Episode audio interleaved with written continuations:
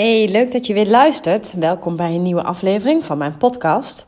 En het is vandaag voor de verandering geen zondag, het is maandag.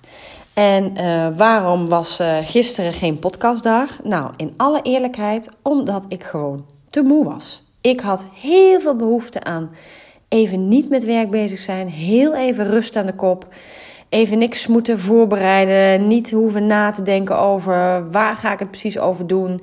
Wat is interessant. En um, nou, zoals je me misschien inmiddels al een klein beetje kent, bruis ik vaak van de energie en van de ideeën. Dat is op zo'n dag echt niet anders. Maar ik merkte gisteren wel dat het even heel goed was om wat dingen los te laten. En even echt voor mezelf te kiezen. En een dagje helemaal niks met werk te doen. Nou, daar heb ik naar geluisterd. Dat heb ik dus ook niet gedaan. En het grappige was dat ik daar best een beetje moeite mee had. Ik moest echt even schakelen. Want we hadden s ochtends heel ver gewandeld met het hondje. Tweeënhalf uur of zo. Dus echt wel een flinke tippel gemaakt. En iedere keer zat in mijn hoofd: oh, en als ik thuis kom, ga ik de podcast opnemen. En ik kwam thuis en ik was ondertussen natuurlijk alweer allerlei andere dingetjes aan het doen. En toen dacht ik, oh ja, die podcast moet nog, die podcast moet nog. En niet omdat het me dan moeite kost, want ik moet zeggen, podcasten gaat me eigenlijk heel makkelijk af en, en uh, voelt als heel moeiteloos. Maar wel dat ik dacht, maar wie bepaalt nu dat dit per se op zondag moet? Dat is dus weer een regel die ik mezelf heb opgelegd. Vraag me alsjeblieft niet waarom. Um, en die zit me dan ook in de weg. Dus ik dacht, laat ik nou eens niet zo dwangmatig doen. Kan ik best een handje van hebben namelijk. En dit loslaten en gewoon maandag een podcast opnemen. Wat maakt het eigenlijk ook uit? Hij komt altijd woensdag online, hè, dat weet je. Um, nou ja, en het zal jou waarschijnlijk werkelijk een rotzorg zijn of ik die podcast nou op zondag of op maandag of op dinsdag of desnoods op woensdagnacht om drie uur opneem. Dus zo geschiedde dat het uh, gisteren niet gebeurde, maar dat het vandaag uh, podcastdag is. En op het moment dat ik dit opneem, is het einde van de dag. Ik geloof dat het iets van half zeven is. En vandaag was ik even terug op mijn oude nest. Dat is namelijk uh, mijn oude werkgever, Andrea Lindenhout, waar ik nou, heel, heel, heel veel jaren met ontzettend veel plezier heb gewerkt. Tot eigenlijk hè, afgelopen zomer. Toen heb ik een overstapje gemaakt naar een andere organisatie, omdat wij met de afdeling werden overgenomen. Dus dat was niet zozeer een vrije keus, maar ja, het was of dat of uh, ga een andere baan zoeken. Dus ik ben mee overgegaan. Uiteindelijk kon ik daar natuurlijk mijn draai niet helemaal vinden. Naast dat ik um, eigenlijk al heel lekker bezig was met mijn bedrijf. En ik dacht, ik moet toch een keer de stoute schoenen aantrekken en ontslag nemen. Nou, dat was uh, een mooie reden om dat te doen. Maar vandaag mocht ik dus uh, een dagje terug naar Entrea Lindenhout. En dan voelt het toch echt alweer als een warm bad. Uh, ik heb met heel veel plezier daar altijd gewerkt. En was mijn werk altijd helemaal top. En had ik ook wel eens geen zin. Ja, natuurlijk. Maar het, ja, eigenlijk kan ik over de, de grote linie wel zeggen dat ik uh, alle jaren daar met super veel plezier gewerkt heb. En ik mocht daar vandaag zijn omdat, nou heb je ook misschien wel in eerdere podcasts of als je me volgt op Instagram gehoord, is dat ik een van de opleiders ben landelijk gezien voor de Family Checkup. En dat is een methode, een model waarbij we ouders uh, en gezinnen helpen om goed inzicht te krijgen. En hey, wat zijn nou jullie sterke kanten als gezin? En waar liggen ontwikkelkansen? En we bekijken dan een heel aantal thema's. Um, en dat doen we aan de hand van een interview. En ik ga je wat vragenlijsten geven. We gaan uh, wat beelden maken van de interactie tussen jou en je kind. Waarbij we heel erg inzoomen op: hey, wanneer zien we nou dat jullie lekker op elkaar reageren? Hè? Dat er echt verbinding is, dat er contact is. En waar hè, zien we bij, bijvoorbeeld bij je kind dat dat moeilijker wordt? Of waar zien we dat het wat ingewikkelder wordt om de verbinding te houden vanuit je ouderrol? En um, het derde contact is een, een feedbackgesprek waarin we alle gegevens bij elkaar leggen en samen op zoek gaan naar hey, waar kunnen we nu de zaak nog verder verbeteren en wat moet je vooral blijven doen omdat het gewoon al super goed gaat. Waardoor je als ouder echt weer in je kracht komt, in je ouderrol komt um, en zicht krijgt op hoe doen wij dat nou met elkaar, dat gezin vormen. En in het begin zeiden wij gekscherend ook nog wel eens een soort APK voor je gezin.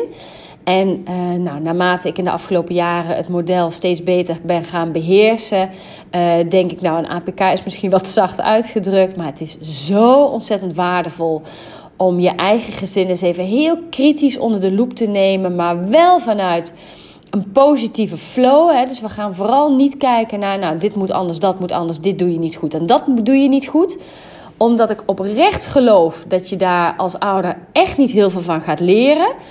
Maar ik geloof er wel in dat al, en het model dus ook, dat als je gaat kijken naar nou, wat, welke momenten zijn nou goed, wat lukt er goed en hoe kun je dat nou uh, uitbreiden? Hoe kun je daar meer van doen op momenten dat het soms ook moeilijk is?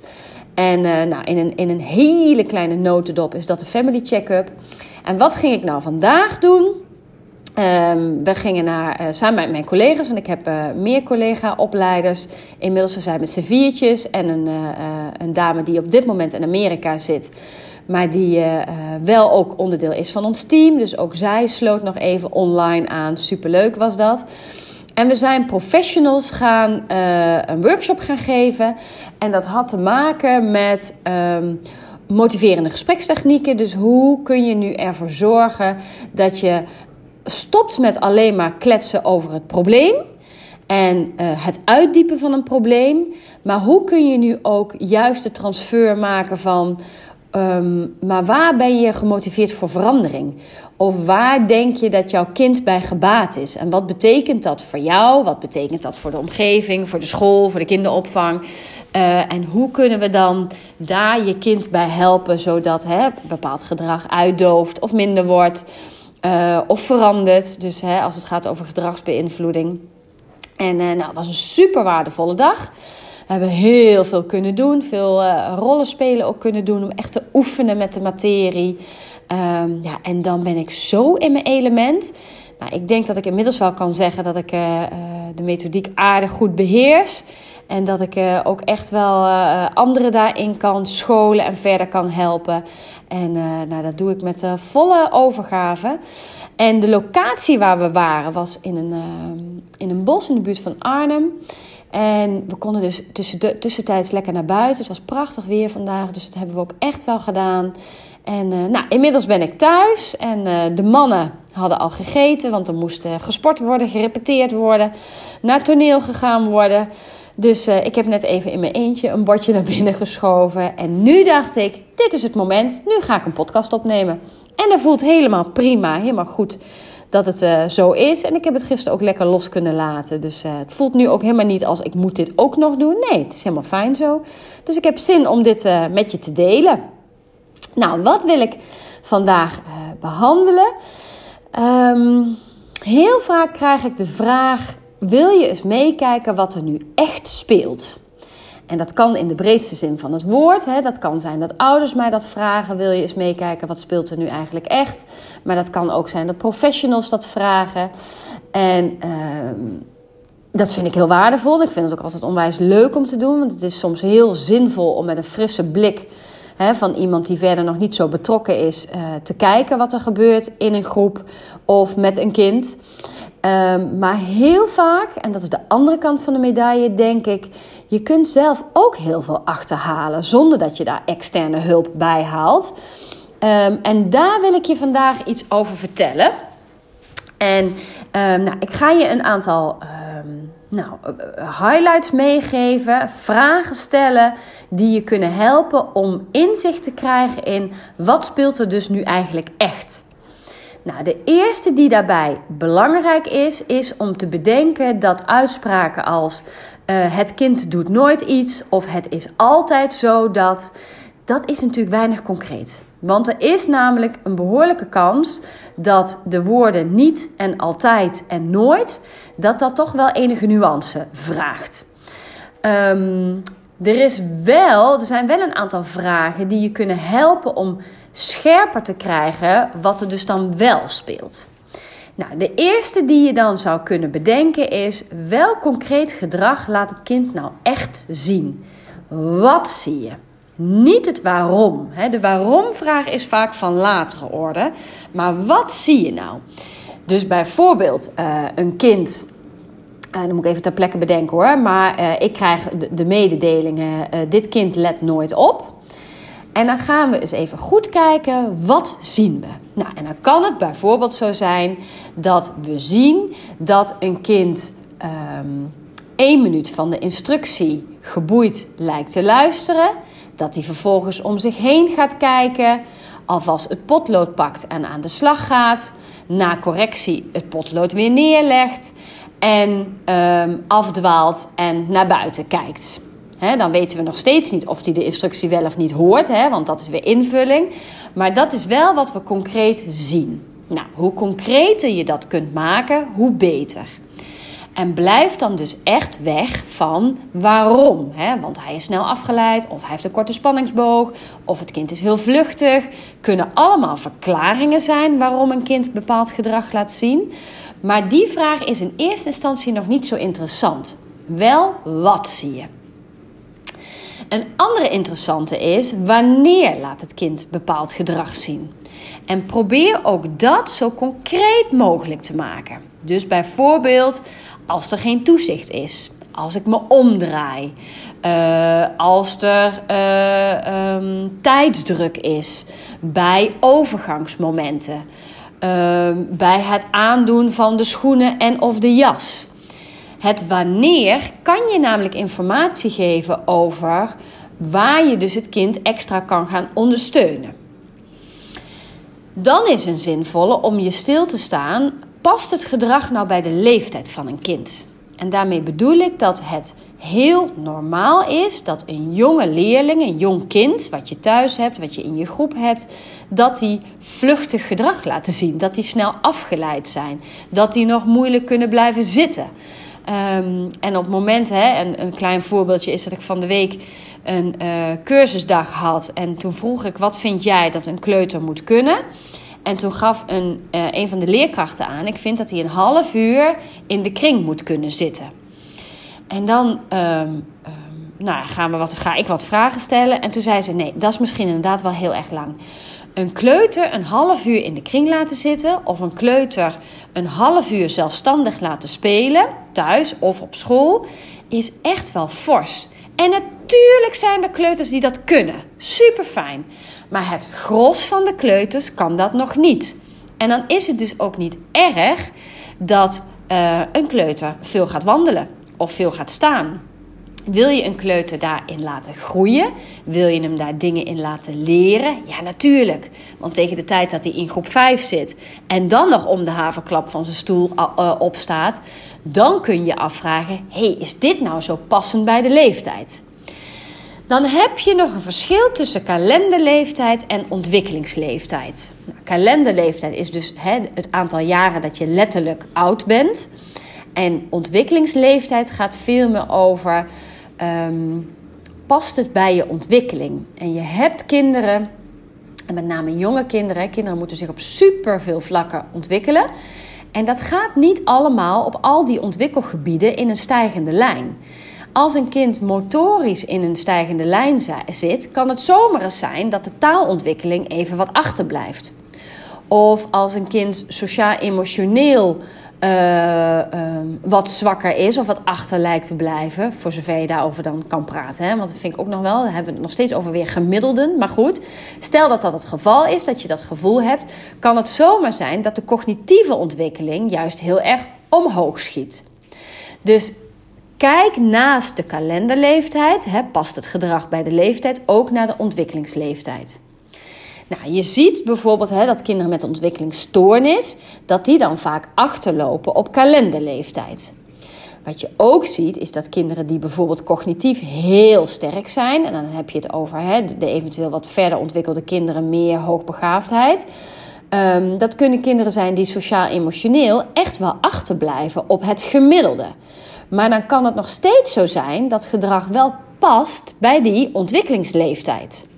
En dat is wel een belangrijke vraag om te beantwoorden.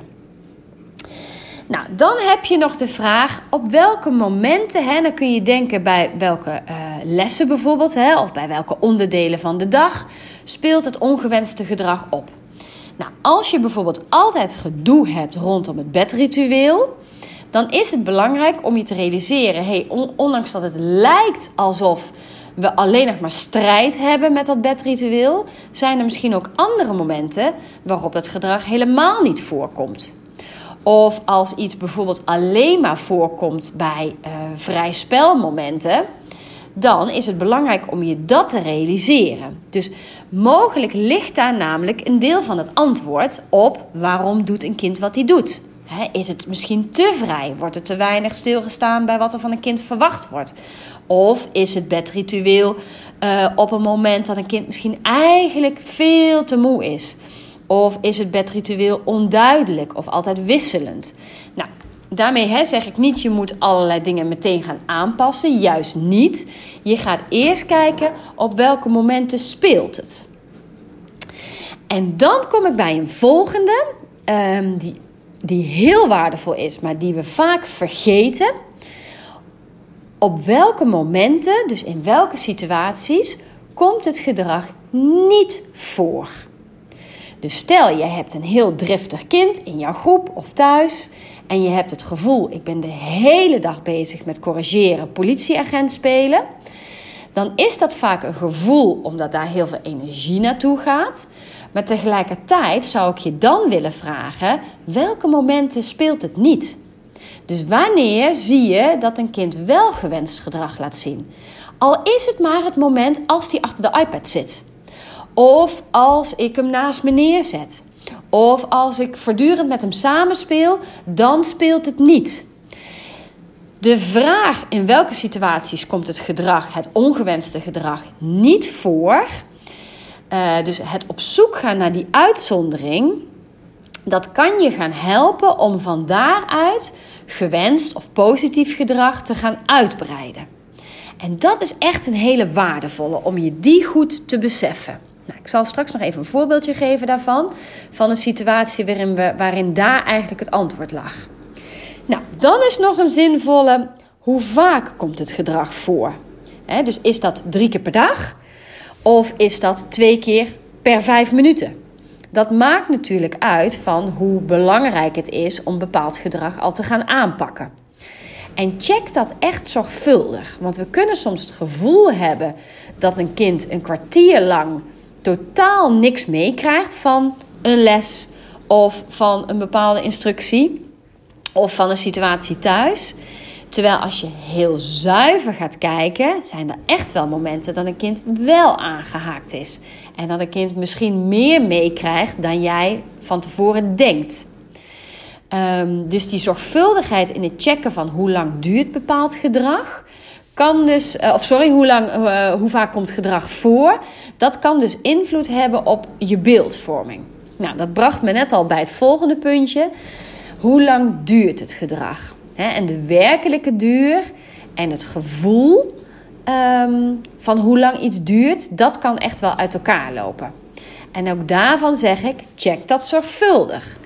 Dus uh, nou, denk aan driftbuien. Voor je gevoel kan een driftbui werkelijk een half uur duren. Terwijl in werkelijkheid helpt een kind misschien acht minuten, hartverscheurend, met heel veel bombarie. Maar is het geen half uur. En um, dat, die beeldvorming waar ik het net over had, van hoe kijk ik dus naar het gedrag en wat doet dat met mijn gevoel erover, heeft wel degelijk uh, invloed op hoe je uh, vervolgens een vervolgstap kan zetten. Nou, in eerdere podcasts hè, heb ik al best wel wat verteld over vervolgstappen. Nou, dat zal in de komende podcast ook echt nog wel voorkomen. Um, dat ga ik nu niet doen, hè, omdat we het nu echt heel erg willen hebben over wat speelt er nu eigenlijk en hoe kom je daar nou goed achter. En al deze vragen die ik je dus nu benoem, die kunnen ons informatie geven over wat speelt er dus nu echt. Nou, naast hè, hoe lang duurt het gedrag, is het ook nog zinvol om te kijken hoe lang, hoe lang speelt het gedrag al. Hè? Dus hoe lang is het al aanwezig? Nou, denk bijvoorbeeld aan, hè, is dit al iets wat uh, op de peuterspaal sorry, peuterspeelzaal speelde. Terwijl uh, het kind nu in groep 4 of 5 zit. Uh, of is het iets van het afgelopen 2, 3 maanden? Hoe lang iets duurt, of hoe lang iets al aanwezig is, kan ik eigenlijk beter zeggen, kan natuurlijk informatie geven over moeten we er nu wat mee of niet.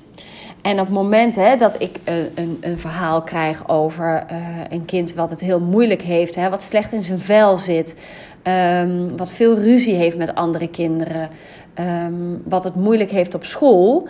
En ik hoor dat eigenlijk al vanaf de peuterspeelzaal deze signalen er zijn, dan zal ik daar heel anders op gaan reageren qua voortzetting van hoe gaan we hiermee om, dan wanneer een ouder mij voor het eerst zegt: Ja, het is altijd heel lekker gegaan, hij is nu 3,5, maar het afgelopen half jaar wordt het wat pittiger. Dat maakt natuurlijk echt wel verschil in, um, nou ja, wat ga je met dit gedrag doen? En um, ga je het labelen als het kan een fase zijn, want we weten, alles is een fase, alles is een fase, alles is een fase. Je wil niet weten hoe vaak ik dat tegen mezelf gezegd heb toen mijn kinderen jong waren. En eerlijk is eerlijk, dat denk ik nu ook weer. Oké, puberteit, alles is een fase. Het wordt allemaal weer anders als ze weer twee jaar verder zijn. Dus hè, het is goed om, om je dat te beseffen en ook daarmee soms een beetje te lachen om die fases en te denken: het gaat allemaal weer over. Maar als gedrag al heel langdurig aanwezig is, dan vraagt het wel om een vervolgactie. En dan is uh, afwachten vanuit hè, het zal wel weer overgaan, het is een fase, minder aannemelijk dan wanneer iets pas een paar weken speelt. Um, nou, dat is dus een belangrijk, hè? hoe lang is het gedrag aanwezig? En um, wat ook belangrijk is, om wat zijn nou de gevolgen voor andere kinderen in het gezin, andere kinderen in de klas? Wat zijn eventuele gevolgen voor jezelf of voor jouw professionele uh, handelen? En dan kun je bijvoorbeeld denken aan dat bepaald gedrag bij uh, anderen enorm veel onrust veroorzaakt. Of dat bepaald gedrag van één kind echt wel onveiligheid veroorzaakt binnen het gezin of binnen de school. Of dat bepaald gedrag heel veel irritatie en frustratie of onmacht veroorzaakt. En het is goed om daarbij stil te staan als jij te maken hebt met een kind die bepaald gedrag gaat zien, waarvan het gevolg voor jou is dat je het soms niet meer kan opbrengen om dat serieus te nemen. En om daar actie op te ondernemen. En soms is het dan fijn om met een ander te sparren. En dat kan iemand zijn in je naaste omgeving. Dat kan een professional zijn. Maar om wel te erkennen bij jezelf: dit roept het dus op bij mij. En dat wil niet zeggen dat dat maakt dat je dus dan geen goede ouder bent. Of dat dat maakt dat je geen goede leerkracht of pedagogisch medewerker bent. Integendeel, ja, ik vind het altijd super, super zorgvuldig als je bij jezelf kunt erkennen. Dit gegil of dit boze gedrag, dat roept bij mij een hoop onmacht op. Want door dat te erkennen, neem je jezelf serieus Neem je het kind daarmee dus ook serieus en kun je kijken naar een vervolgstap. dus wat is er dan vervolgens nodig in eerste instantie om die onmacht of irritatie te laten zakken, maar ook wat, wat kan ik doen om dit gedrag te gaan beïnvloeden.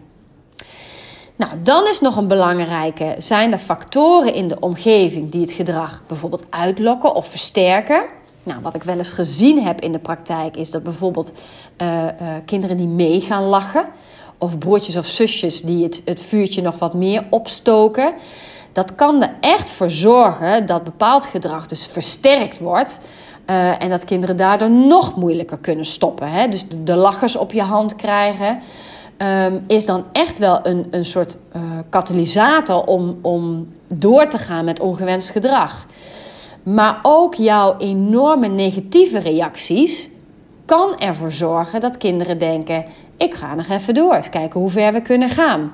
Dus jouw reactie kan het ongewenste gedrag versterken, terwijl je eigenlijk hoopt dat je daarmee het gedrag laat stoppen.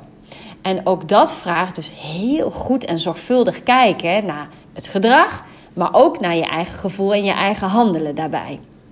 Nou, een leuke is nog wel om uh, um, een keer te vertellen over die invloed van je gedachten. Ook die zet ik op het lijstje voor een volgende podcast. Man, ik uh, kan uh, jaren door met alle informatie. Maar die ga ik binnenkort een keer doen, want dat is echt een hele leuke. Even terug naar het onderwerp. Hè. Dus, dus bijvoorbeeld uh, lachende klasgenoten, een preek van een leerkracht, uh, uh, eruit gezet worden, naar een directie mogen of op de gang moeten gaan zitten. uh, kan allemaal van invloed zijn op het versterken of het uitlokken van bepaald ongewenst gedrag. Nou, het is goed, denk ik, om, om daarbij stil te staan. En ik denk als het je lukt om uh, antwoord te geven op de vragen hè, die, die ik net stelde, dat het je gaat helpen om ook vervolgens antwoord te krijgen op wat speelt er nu eigenlijk echt. En um, nou, wat, wat ik zelf altijd als heel prettig ervaar, is op het moment dat hè, ouders uh, mij mailen of een, een berichtje sturen op Instagram met een vraag. Uh, dat mag je overigens altijd doen. Hè? En ik, ik kan niet beloven dat ik altijd meteen dezelfde dag antwoord. Maar heb je een hele concrete vraag over jouw gezinssituatie? Hè? Zoek me even op en, en stuur me even een DM. Vaak uh, kom ik met een spraakberichtje of een stukje tekst naar jou.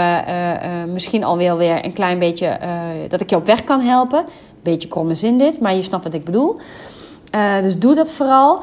En, en de vragen die ik dus net benoemde, die kunnen je helpen om um, ja, de ander ook mee te nemen in wat gebeurt er nu. In plaats van dat we een beetje moeten gissen.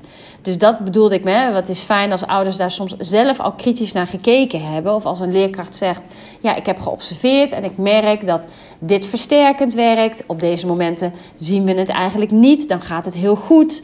Um, nou, gezien zijn leeftijd vind ik dit wel passend, maar dat stukje gedrag vind ik minder passend. Dat maakt het gesprek over bepaald gedrag vaak wel makkelijker. Um, wat ik zie is dat in de praktijk gedragsproblemen vaak ons probleem is. En dat het kind er veel minder last van heeft. En uh, nou, Anton Horenweg die zegt ook wel eens: hè, vaak is het niet bewust dat een kind uh, ongewenst gedrag wil laten zien. Maar een kind heeft nog beperkte vaardigheden of heeft een beperking. Waardoor dat, dat goede gewenste gedrag verhinderd wordt. Hè? Dus het is geen onwil, maar het is soms onvermogen. En wat ik zie is dat we soms ook wel echt kunnen voelen. Je doet dit gewoon om mij te sarren. Of je doet dit om, om mij het bloed onder de nagels vandaan te halen. En ik zeg niet dat er geen kinderen zijn die daarop uit zijn. Maar ook dat heeft een onderliggende reden. En dat kan heel breed zijn. Dus van uh, zie mij, hoor mij, erken mij tot aan, uh, ik, ik wil heel graag contact met jou, maar ik weet niet hoe ik het moet doen. Dus ik ga maar heel lelijk gedrag laten zien. En alles wat ertussenin zit. En als je op dat moment dus uh, deze vragen gaat beantwoorden, dan helpt je dat om een zuiverder beeld te krijgen in plaats van hij doet dit om mij te irriteren of hij doet dit om mij uh, op stang te jagen. En die kan al heel helpend zijn in een andere reactie geven dan je misschien uh, gewend bent. Um, nou, ook over de communicatie daarover hè, zal ik uh, uh, zeker op een ander moment nog meer vertellen. Maar ik denk voor deze podcast dat dit al, al heel veel is. Al die vragen die je, die je daarin kunt stellen. Laat ik ze nog heel even kort samenvatten. Dus als je wil weten wat speelt er nu eigenlijk echt, en dat kan dus echt hè, nog steeds zijn in een thuissituatie, maar ook op de BSO en ook op de kinderopvang en ook in de klas. Welk concreet gedrag laat het kind zien? Wanneer laat het kind bepaald gedrag zien? Past het gedrag bij de, bij de leeftijd van een kind? Hè? En denk dan dus aan die ontwikkelleeftijd en de kalenderleeftijd. Welke lessen of welke momenten speelt het ongewenste gedrag? In welke situaties komt het niet voor? Heel belangrijk. Hoe vaak komt het gedrag voor? Hoe lang duurt bepaald gedrag? Hoe lang is het gedrag al aanwezig? Wat zijn eventuele gevolgen voor andere kinderen, voor jou als ouder of voor jou als leerkracht? En zijn er eventueel factoren in de omgeving die het gedrag uitlokken of versterken? Nou, als je iets meer antwoord kunt geven op deze vragen, dan denk ik dat het je gaat helpen om dus uh, nou, ook kritisch te kijken naar je handelen en doen we nou wel het beste. En kan ik vanuit deze uitgangssituatie misschien dingen anders gaan doen, waardoor de interactie verandert en mogelijk het gedrag dus ook verandert. Nou, ik realiseer me dat het best een, een, een boel uh, informatie is. En ik zeg ook altijd, hè, of ik nou live mensen zie, of ik jou via de podcast spreek, uh, of dat we bellen met elkaar. Um, Pik eruit wat voor jou zinvol is. En ehm, hoor wat jij nodig hebt om te horen. Ehm, dat is voor mij het meest waardevol. Er zal ook beslist zullen er dingen bij zijn waarvan je denkt dat is minder waardevol. Hè? Nou, neem het tot je en vergeet het vervolgens weer. Maar pak eruit waar jij van denkt: oh, dit is voor mij goed om hier eens wat meer op te gaan letten. Uh, of om dit wat meer in kaart te brengen. Nou, ik dank je wederom hartelijk voor het luisteren. En uh, nou, ik sluit geloof ik altijd af met de vraag: hè, als je het interessant vond of het heeft je wat gebracht, uh, deel de podcast, hè, zodat meer mensen hem leren vinden. Want het is natuurlijk altijd best heel ingewikkeld om als beginnend podcast ertussen te komen. Ik ben super, echt super dankbaar voor iedereen die, die luistert, want hij wordt echt. Nou, vind ik voor een beginnende podcast goed gevonden. Dus ik ben uh, jullie zeer erkentelijk. Um, maar goed, het, het, is altijd fijn om andere uh, mensen te inspireren. Dus nou, vind je hem waardevol? Deel hem op je social, socials of uh, uh, spreek het voort, zal ik maar zeggen. En dan wens ik jou een hele fijne dag of avond, net wat je, wanneer je hem luistert. En dan spreek ik je heel snel een volgende keer weer. Tot dan. Doei doeg.